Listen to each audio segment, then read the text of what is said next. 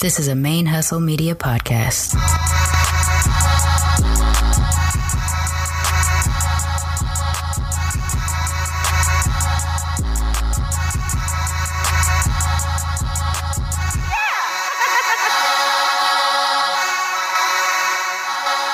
Hey y'all, this is Javia Nicole, aka your favorite lesbian, and you're listening to Black Radical Queer Podcast, our stories on our own terms.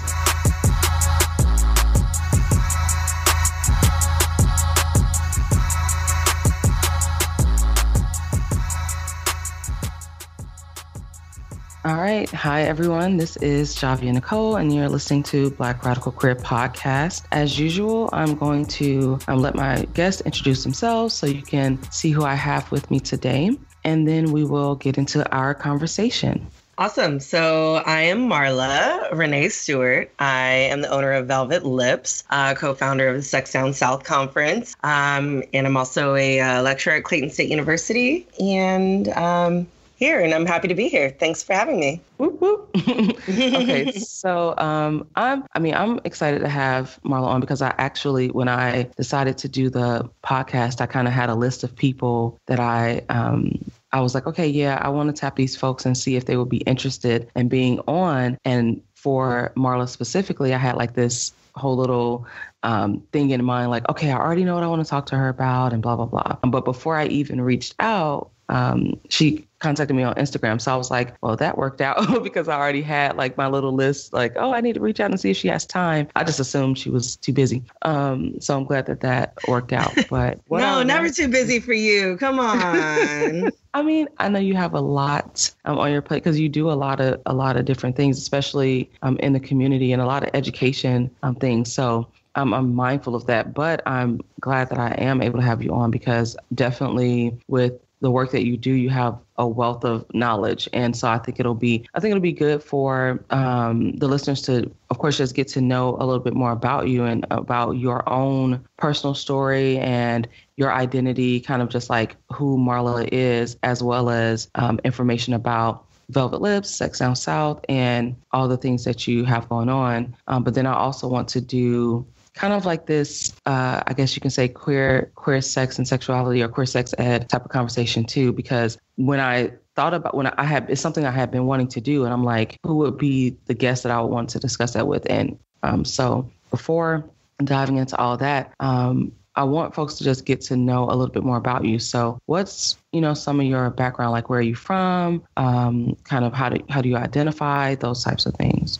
So, I am originally from California, Northern California. Um, from Sacramento and San Francisco. I went to college in San Francisco, but before before college, I actually um, sort of my my queer journey started, you know, in high school, and um, I uh, was a you know, I was 16 and, you know, I had my first boyfriend. And uh, the same year, I had my first girlfriend. And it's so funny because I just celebrated my 20th high school year reunion. And I was telling them, I was like, you know, I came out in high school. I was like, not to my friends, but, you know, to my to my parents. Mm. And they had no, you know, nobody had a clue um, because, you know, I wasn't out to a whole lot of friends. I was out to maybe two of my closest friends. Um, and um, pretty funny, I would say. my mom, you know, she was like one of those, you know, she. I was talking to my quote unquote best friend, right, on the phone. Mm, and mm-hmm. it, it, was during the time that Ellen was coming out um, when she had her own, you know, had her show before her fabulous new before show. her current yeah, yeah. before her current show. So um you know my mom comes in my room and she's just like what are you watching? And i was like i'm watching ellen. She's like who are you talking to? I was like i'm talking to shannon. She's like are you gay? And i was like uh no no what are you talking about? No and oh god i know. And then like a couple months later um i was like oh my god i never lied to my parents you know? So it was really pretty difficult for me. And i was just like oh so two months later i said you know remember when you asked me that? And she was like, oh my God, I can't believe it. I can't believe it. I was like, you just asked me that like two months ago. Like, what are you right. talking about? Like, why are you tripping? Yeah. yeah. and so, um, so that sort of, you know, and at that time, I just really didn't know what I was, right? Because I was attracted to, you know, I, I had a couple attractions to um, a couple guy attractions, and but I was attracted to women, and so, um, you know, I just acknowledged that I was attracted to them both. But my mom was just like, oh my god, and she would bring me all these like queer newspapers, and then like, you know, and then one time, you know, and it's embarrassing, I think, as a 16 year old, like she brought me like a, a lesbian sex pamphlet and was like, I don't know what they do, but here, you know, do do be safe. I mean, you know, trying to be supportive, which is awesome. But it's like I would have been, you know, as a teenager, it's like, oh my god, mom. right? Exactly, exactly. I was just like, oh my god, why would you do that? Um, so, uh, but you know, I'm so that's, thankful for her support. Though. That's actually that's actually pretty progressive though for mom to be like, you know, I know I don't know about this, but let me just try to give you resources the best way I can. Like I'm confused, but I'm trying to yeah. help my girl.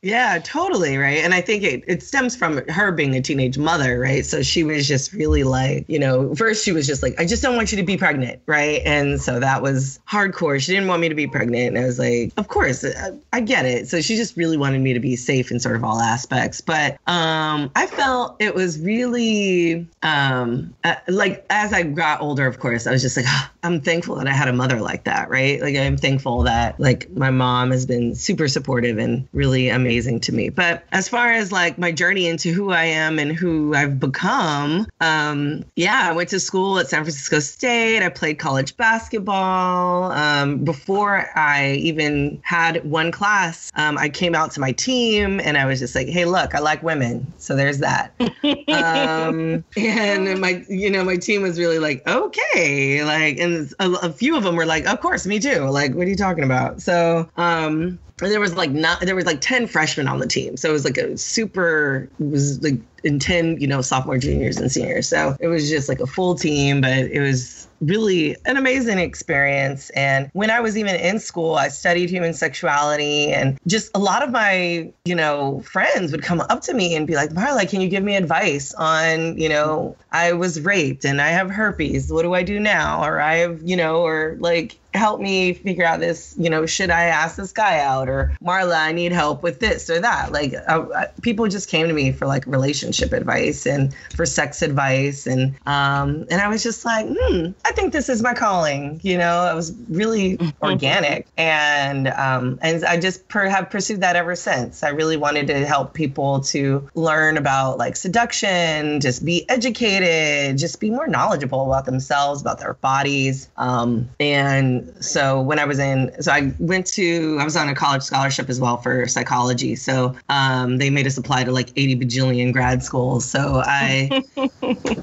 ended up at grad school in Atlanta and um, that was you know interesting because i was like the only black queer in the program so oh, i just wow. got a lot of shit from just you know professors just you know i had a lot, a lot of like white women professors who were just really on my ass like just it was it was actually a really horrible experience that sounds, doesn't sound fun yeah um and i i you know, I ended up getting my master's. That I, you know, while I was doing my um, my PhD work, um, I, you know, I did my comprehensive exams, and they were like, "Oh, this is the highest grade we've ever seen since 1976. Like, okay. you are amazing."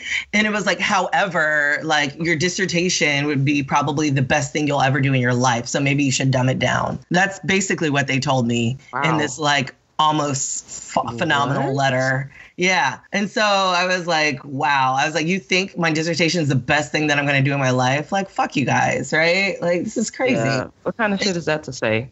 right. So I ended up doing my PhD work, ended up, you know, working on my dissertation. And then I, they were just, they ended up changing the rules for white people and in my program and i was just like this is i, I can't do this anymore. And so i ended up leaving. Um, so i have a phd education but no phd so that's the shitty part of it. But mm. um, but you know i I still want to to do it and maybe there's just another program that's out there for me um, that I just haven't bumped into yet, or you know. And then I'm also doing a whole like shit ton of other things too that I feel right. good about. Um, so with my business, I started that while I was in grad school. So I think that's gosh nine years, nine and a half years now um, since I started Velvet Lips, um, and uh, been you know helping people with you know their sexuality issues problems and and you know i often try to cater to like queer folks. Like i've often done like you know speed dating or whatever but like it's so interesting. Like i mostly cater to like straight people um because there's just like i don't know. I don't know if like queer folks have the money to pay me or like i don't know. Or maybe they just feel like they are already blessed in that area like and at the same time i, I have done i have worked with like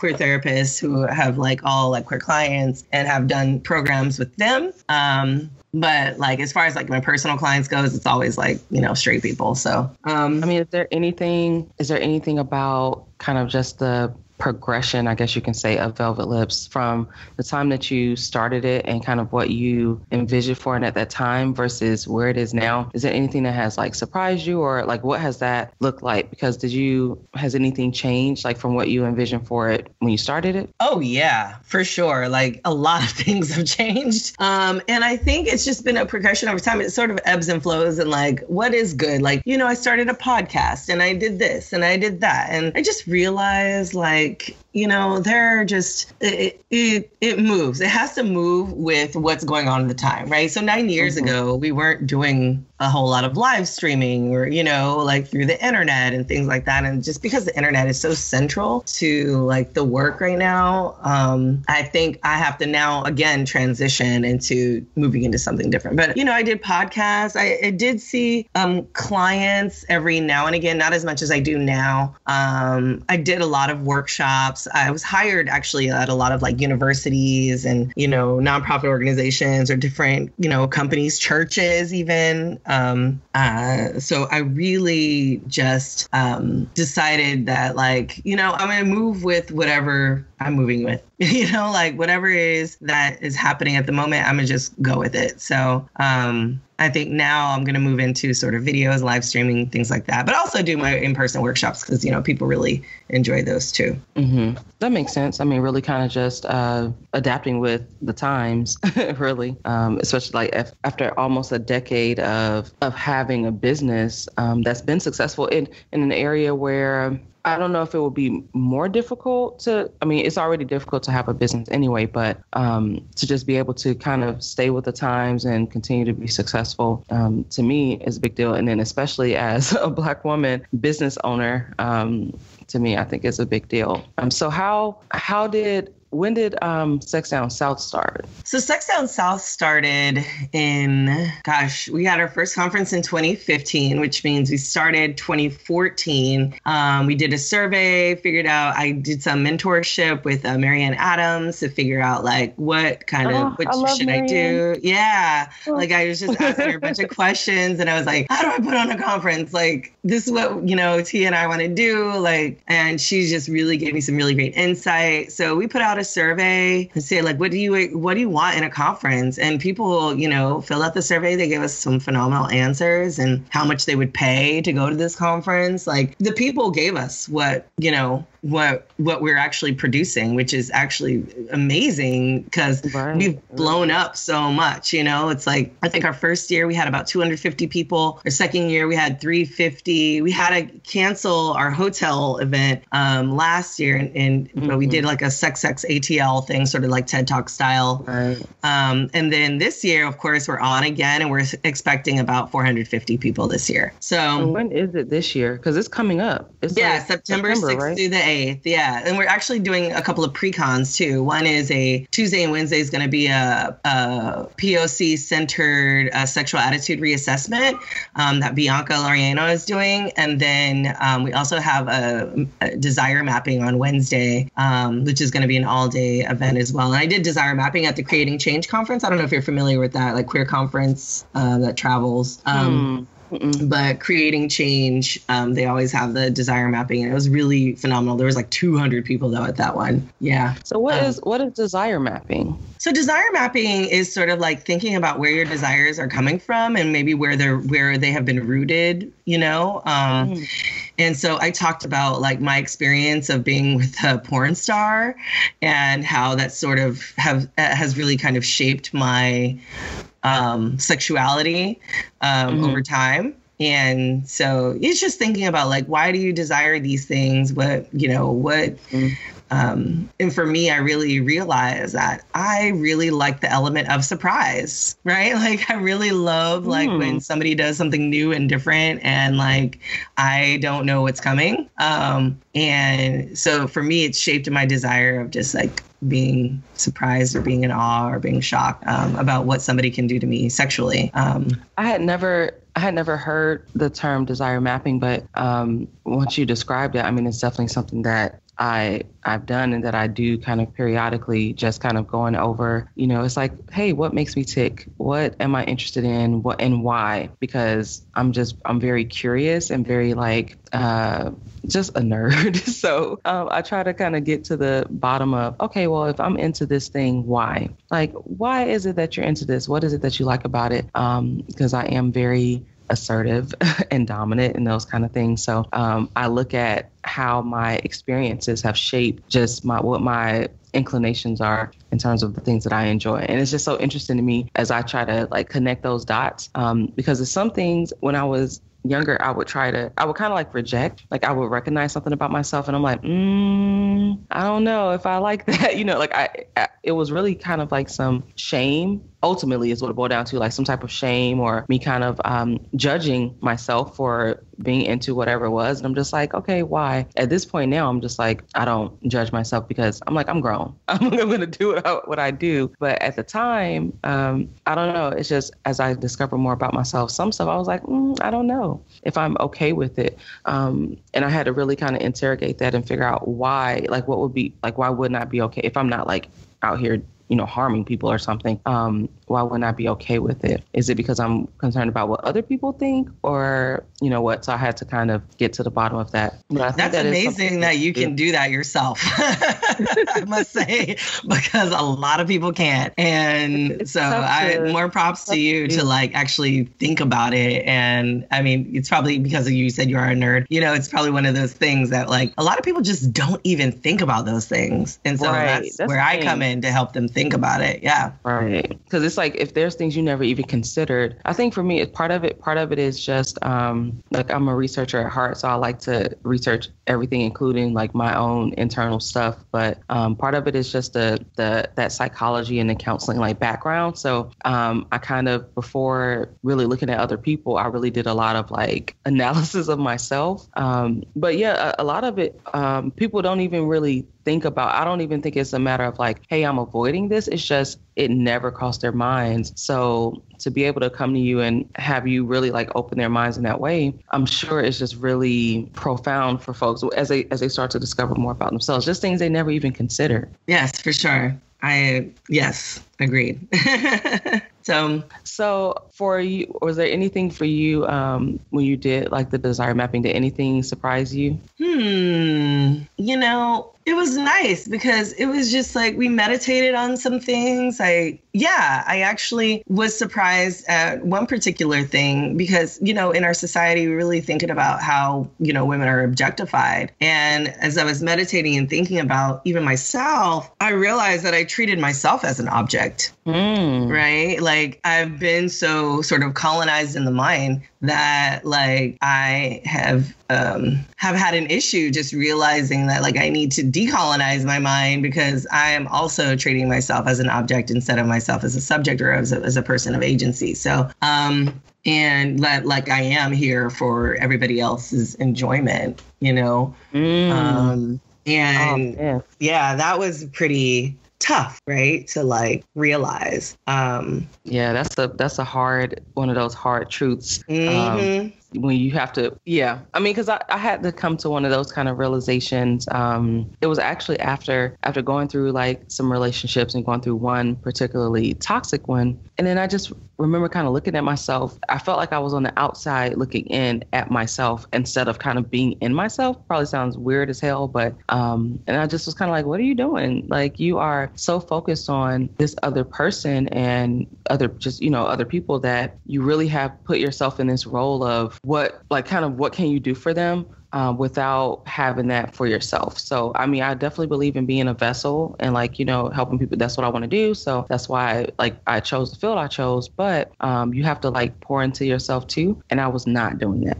I just wasn't. I just didn't even, um, I don't know, to an extent, I didn't even consider it. So I'm like, okay, so you're just looking at yourself as like this, the really this thing to do for other people or to be something for other people. And then where does that leave you? It leaves it left me feeling like I had nothing for myself and feeling like I had I was just like, who am I? Like I had lost myself and had to kind of figure that out. So it was yeah. it was a very hard truth. Yeah, but and even thinking about that though, like that is ingrained in our DNA, right? Like thinking going back to like slavery times, we have been as black women, we have mm-hmm. been here for other people mm-hmm. than ourselves. Absolutely. So what's interesting about that is, you know, Black women, you know, of course, we've been, you know, uh, for other people and um, thinking about slavery times. And when I was talking to this neuroscientist, you know, she was like, it's actually ingrained in our DNA. Like the reason why there's a lot of overweight people is because it, we were starving, you know, during the Depression or whatever, right? And like our bodies, uh, you know, DNA is like, hey, you've been starved before, so you need to go ahead and like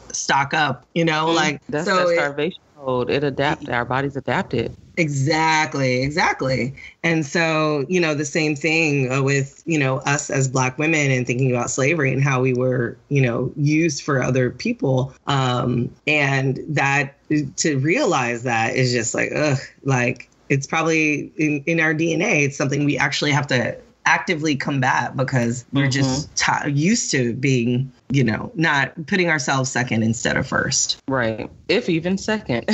right. I mean, you know, we have to really, it does take a lot of work to reject that because so much of our worth, like so much of our, um, what we've been told our self worth should be invested in revolves around what we can do for other people, revolves around, okay, you're a wife, you're a mother, you're a teacher, you're this, you're that. Um, and that is your significance. Like your significance is what you can do um, to improve other people's lives, not what you can do for yourself. And then if we do things that are for ourselves, then it's like, oh, you're selfish, and it's looked at as this um, as a very negative thing. So to be able to reject that um, is definitely you know a form of resistance, but it's really really hard when you have all these things working against you, telling mm-hmm. you that you should be doing otherwise. Um, and that definitely does play out in our sexuality if we look at um, just kind of expressing or not expressing what our desires are and what we need for our needs to be met and we we are told like okay well your body is really just like to be used for someone else's not even someone else's but specifically a man's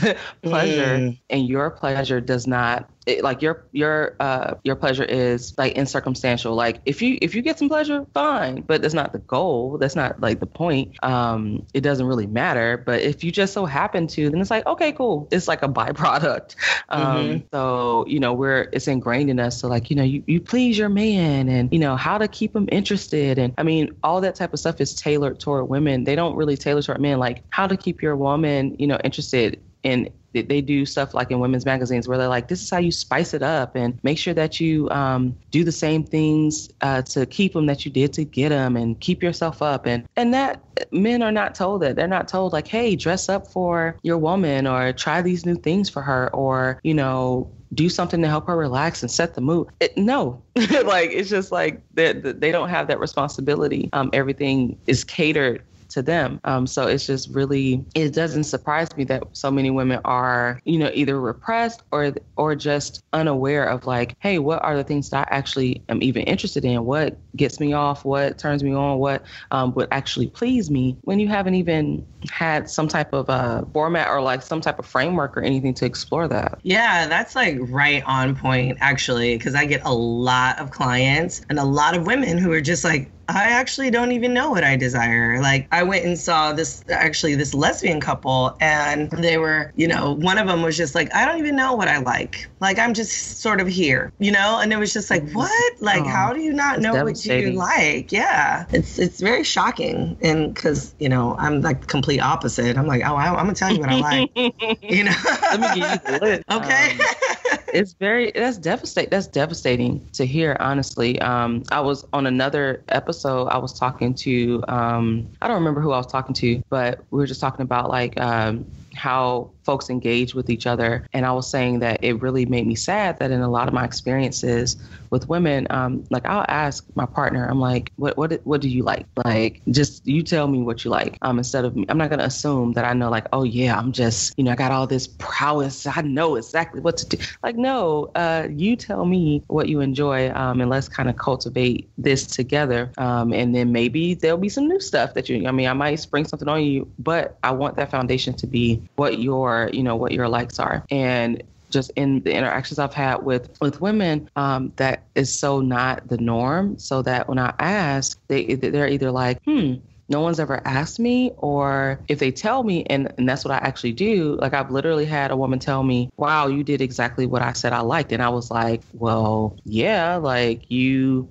are, you're sharing your body with me. Like I'm not gonna just be like, I'm about to just run off right. on this tangent and do what I want to do. When you told me, like, yeah, this is a you said this is what you like. I'm like, okay, girl, this what this what's gonna happen. Right. And, and literally was like just looking at me like you actually she's like, no one has actually ever done that. And I was just like, what I mean, it was so it, it really saddened me. It was really devastating to me because this is these are the experiences that that women have been subjected to really where it's just like people are just kind of acting on their body and not like with them um, it's just all bad Mm-mm. Yeah, I agree. I agree totally. It's sad, like you said, but you know, people are selfish too. You know, like people want to do what they want to do. You right. know, but that's like, I enjoy this with your bodies. Thing. Let me do that. Right. It's like what you were talking about with the objectifying. It really is that person as an object as opposed to a subject. You know, like oh well, this person is like a recipient of my my affection, my attention, my whatever. It's like no, they're really just like this thing I'm using, um, which is just so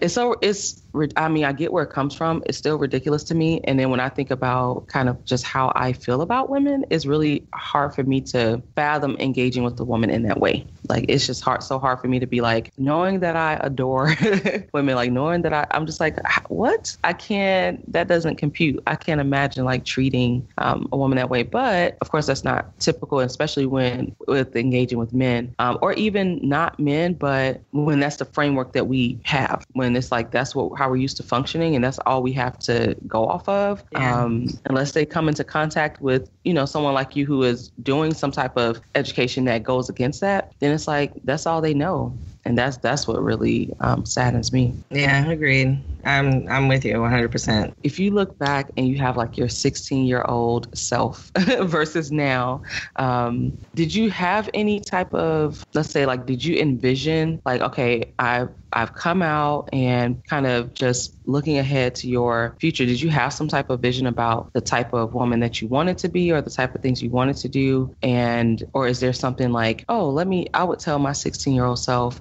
it's kind of a cliche question, but I'm still curious because coming from, oh, I, you know, I came out, this is kind of what the response was, this is kind of my journey to now, um, is it something that you imagined um, being in a place that's similar to this, or are you just like totally surprised by you know the woman that you are now? Oh my gosh! So I so before I was 16, you know, I had one of those like I'm going to be a housewife you know, with 2.5 really? kids, um, oh, married. yeah.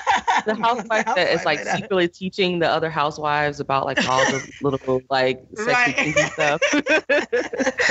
so like I had, I was like, I don't know what I was thinking. I was just, I had no like desire to go to college. I had no like, you know, even though like I was an academic, really, essentially, like I was like in all AP classes, like, you know, I just, I was a Mesa student. Like I had Mesa awards up the yin yang. Like I just had no, I, I just had a desire to be a freaking housewife. And then like once I realized I like women, like everything was just off the table. Like everything was just like, oh mm-hmm. shit, like I don't even know what does this life look like? You know, like I had been socialized to think that this is the way, you know, my life should be. I should be married to a guy, white picket fence, 2.5 kids and a dog and, you know, and that's my life. And um and then after like once I I don't know, woke up out of the freaking whatever nightmare I was in, um I realized like, oh my god, like no, that's not the life that I want, right? Like I actually like I want to do stuff. I want to travel. I want to, you know, like I don't want to just be experience the world. Like there's so many different kinds of people, and I think because I was in a small town, like I grew up, you know, going to Center Elementary, Center Junior High, and Center High School, right? Like all of, you know, it, it was a small Oh, town. wow. I, a lot of the people that I'd grown up with, I'd grown up since elementary school. Like so, my life just changed completely, right? Um, once I came out, so I really feel that um like i don't know like now i think i was hoping and after i came out i think i was hoping that like i would have a boo like in my 20s you know like my my mm-hmm. permanent i still held on to that to the belief of you know long-term relationship you know like married in your 20s like i still held on to that. And in this queer world like that just that shit is rare if it happens at all you know like and then realizing that like oh wait a minute like this is not actually. or it happens, but it's like the because if we looking at we're looking at like queer relationships, but we're still using a, a hetero like a cishet framework. Um, sometimes I mean a lot of times it does happen, but um, there's just differences. Like if you a lot of times like uh, when you look at what is considered a successful like long term relationship, especially like a hetero relationship, a lot of it's predicated on um, these very specific gender roles. Um, not even that all straight people like really adhere to those, but the framework, like the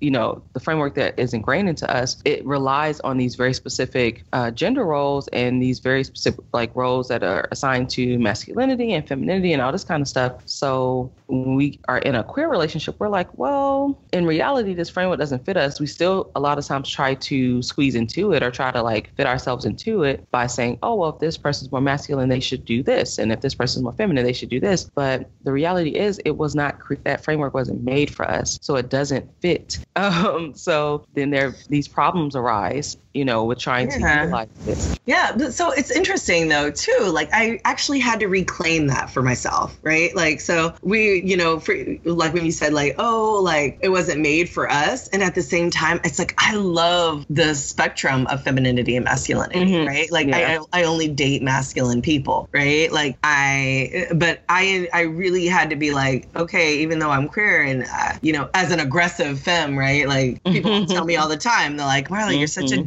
Dude, right? Like, and I'm like, yeah, Yeah, I guess because I love women and I want to be around them like all the time and like, you know, touch and feel on them. Yes. So call me a dude, that's fine. but like, Like, that really makes just- me a dude, fine. I know, right? like, I get what you're saying, but you, I think you just don't realize like women can do that too, right? Like, Right. women can also be aggressive and women can want women as much as men want women um and i'm also feminine and that feels good to me right like and i'm gonna like i'm okay with that like i don't have to be super masculine or i don't have to um, but i i just really had to reclaim those gender roles for myself because Mm. I it's even though it's like ah, yes that's what we were taught it's like oh no but I actually like it you know like I But it's like different when you it's different when you get to actually kind of like claim it for yourself as opposed to it just being like put on you like this is just your only option. Um Gotcha, you gotcha, to, gotcha, You know, have that agency and you because I mean that was the reason for a long time I rejected the label femme. I rejected it. I was just like, but it was just because of what I was accustomed to kind of being associated with it. Because like now I'm like, I will say I'm femme, but before or else I just was like, mm-mm. I rejected it because I felt like, okay, if I say that I am femme, that means that I have to uh, kind of uh, dumb down or like water down any of my masculinity, and I have a lot of it. Um, and so I felt like it put me in a box that I wasn't comfortable being in. But I had to kind of like unpack it because I had to figure out what that was coming from and unpack that and then reclaim it. But I didn't know initially. So initially I was just like, I'm not a femme. I'm just me, you know,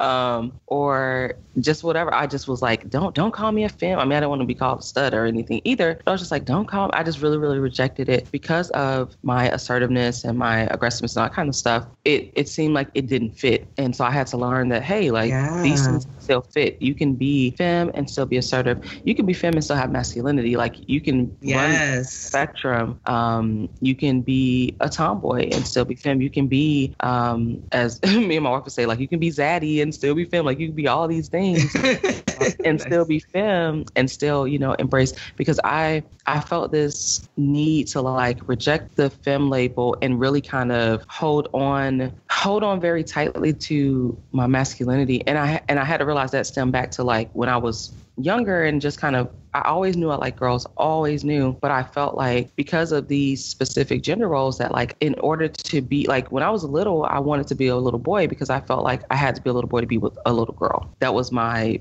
reasoning because I'm like, well, mm. that's that's how if I want a girlfriend, I got to be a boy. If I want a wife, mm. I got to be a husband. Like, you know, that kind of thing. And I always yeah. knew that I wanted I wanted like, you know, a girl or a woman or whatever. So I was like, oh, so I guess that means, you know, I'm I want to be a little boy. Um, and I was already like tomboyish and stuff, so that was my thing. So I feel like as I got older, I was really holding on to to that because I felt like um, I needed that. I needed the masculinity um, in a way to kind of validate me having me engaging with someone who was feminine. Because I mean, I like my wife is more masculine center, but I like the spectrum femme. Mas- I don't care. I just like women. Um, but I really held on to that. I really held on to it, and I was just like, I, and I rejected femme because I had experienced a lot of erasure with femme, like being in a femme identity and like engaging with women. So really, it's like I held on to masculinity um, and rejected the femme label because of visibility. I felt more visible, more valid in my queerness. Um, but yeah, it took it took some time. Now I'm just like, look, whatever,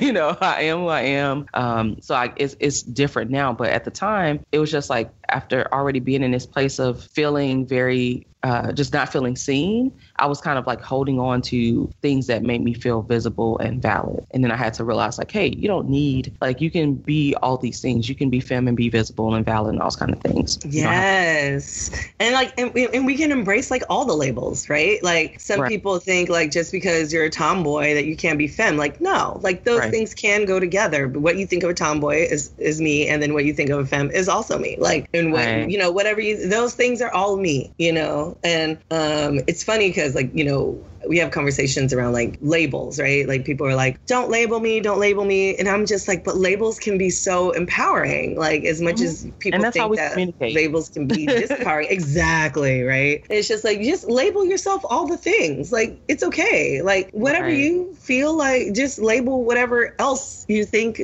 may be contradicting that. It's fine if you if you feel like it belongs to right. you, you know? But that, I, I had to understand that because I did feel like, and we we are kind of taught that it is either or. And so I thought it was either or. Like, okay, if I accept this femme label, that means that if I accept this femme, femme label, that means I'm like walking away from the masculinity. And I, I did think it had to be either or. Um, and now, I mean, I know that it doesn't have to be, but that's what we're taught. So a lot of people, um, they don't know. I mean, they don't, they don't, don't consider that it can be, you know, all or it can be multiple. It doesn't have to be either or. You can really, we get to cure curate it for ourselves, like what actually fits you. Some of those things may be uh, may seem contradictory, but we're nuanced people, so we can have these things coexisting.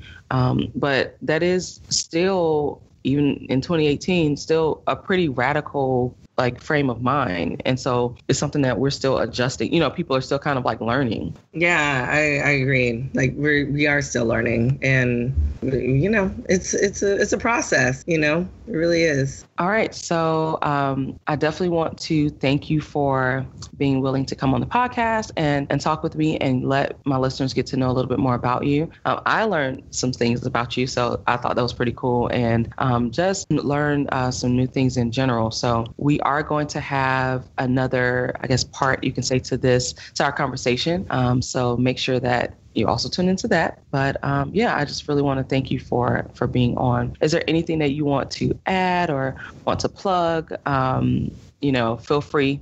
Shameless plugs. Uh, I'm all. so, is there well, uh, you- yeah, I mean, first of all, thank you for having me. I really appreciate um, being on your show, and um, you know, I think you're absolutely amazing and wonderful. So, I really, um, I'm glad to be here. Um, as far as like social media, if you want to follow me personally, um, it's just at one Marla Stewart, um, and my company is at Velvet Lips ATL and at Sex Down South ATL or SD SDS Con on Instagram. So, um, but yeah, that's pretty much it. Like, thank you again.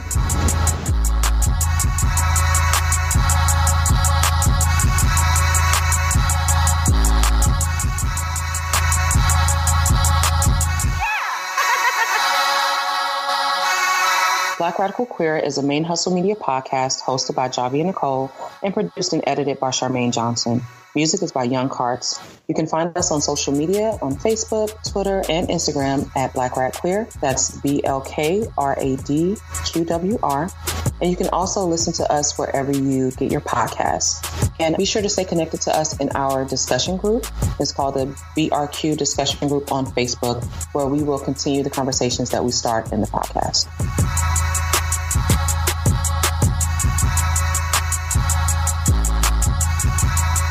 So I have created the first official Black Radical Queer merchandise item, and it is a bomb black on black t-shirt. So make sure you head over to Teespring and check it out, cop it, rock it, send me photos so I can post on the Instagram. Um, yeah, because I think the shirt is pretty dope. I hope you all like it. Um, I'll include a link to the Teespring in the show notes so you can go cop the shirt.